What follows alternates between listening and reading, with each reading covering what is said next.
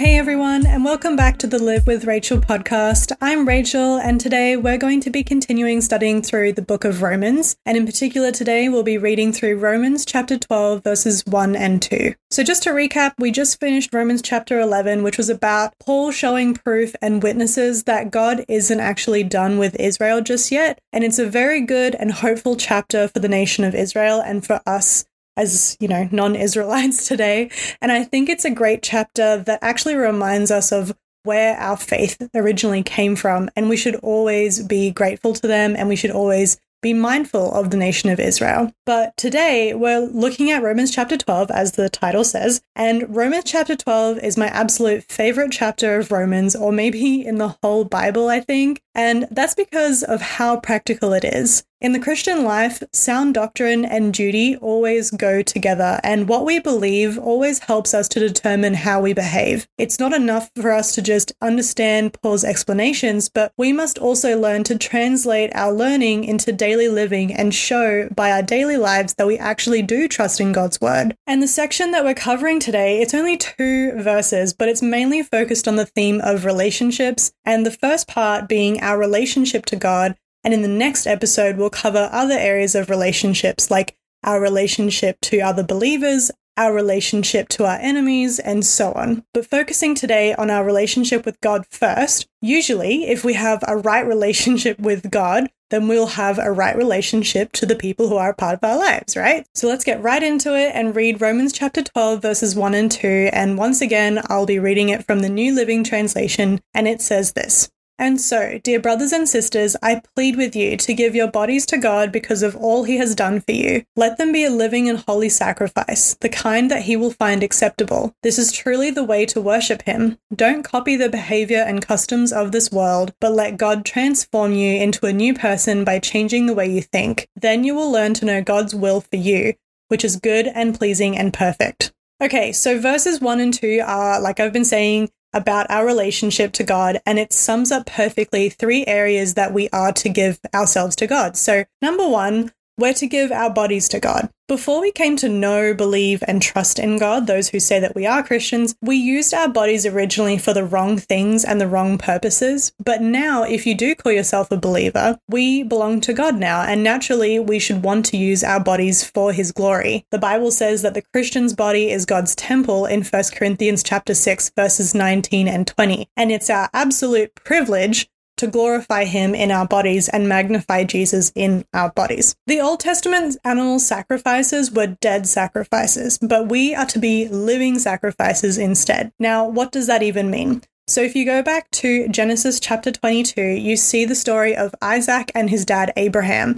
And it's a whole story. You should totally read it if you haven't already. But to paraphrase that story of what happened, Isaac seemingly willingly puts himself on the altar and he would have died in obedience to God's will. But at the last second, God sends a ram to take his place. In the same way, Isaac died to himself and willingly yielded himself to the will of God. A lot of people tend to focus on his father Abraham in this story, but I thought it's worth thinking about things from Isaac's point of view for a change. When Isaac got off the altar, he was therefore a living sacrifice to the glory of God. Another example is obviously Jesus himself. He died as a sacrifice in obedience to his Father's will, and then he rose again, and today he is in heaven as a living sacrifice, bearing in his body the wounds of the cross. The Bible tells us that he's our advocate before the throne of God now. But back to us, Paul tells us that it is a right response to all that God has done for us, and that this is a proper and good way to worship God.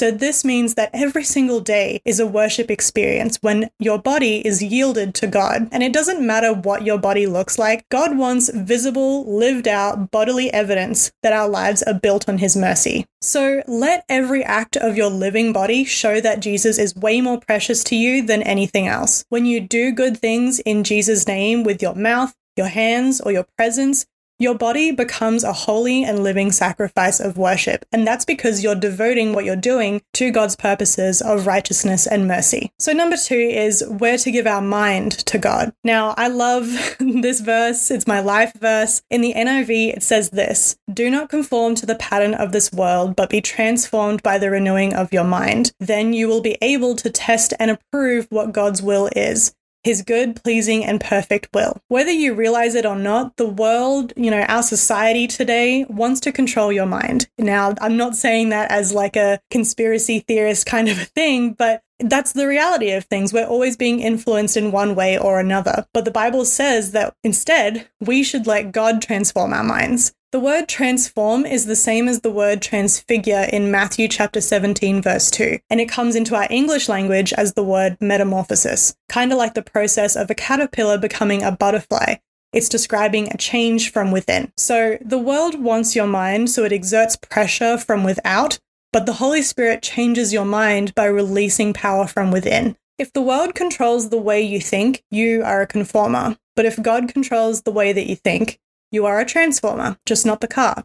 How does God transform our minds? He does that by his word, the Bible. As you spend more time meditating and studying the Bible, making it a part of your inner being and also memorizing it, which, side note, I know can be very hard to memorize the Bible, but I've personally found that if you want to memorize something, it's a lot, lot easier if you write it out 10 times, read it 10 times, and then say it out loud 10 times. That's just something that's helped me, and I'm sharing that with you today. But when you do those things, God will gradually make your mind more in line with His way of thinking and His will, and therefore you'll be more heavenly minded. Number three is we are to give God our will. So your mind controls your body, your will controls your mind. A lot of people think that they can control their will by just sheer brute force, by sheer willpower, but they usually fail. And it's only when we yield our will to God that His power can actually take over and give us the willpower that we actually need to be victorious Christians. So, how do we surrender our will to God? And that is through disciplined prayer, through daily prayer, even. As we spend time in prayer and we say, Not my will, but yours, Lord, we want your will to be done, we surrender our own will to God. Now, the Bible says to pray about everything, and that is so true. Pray about literally everything, things that you think are big,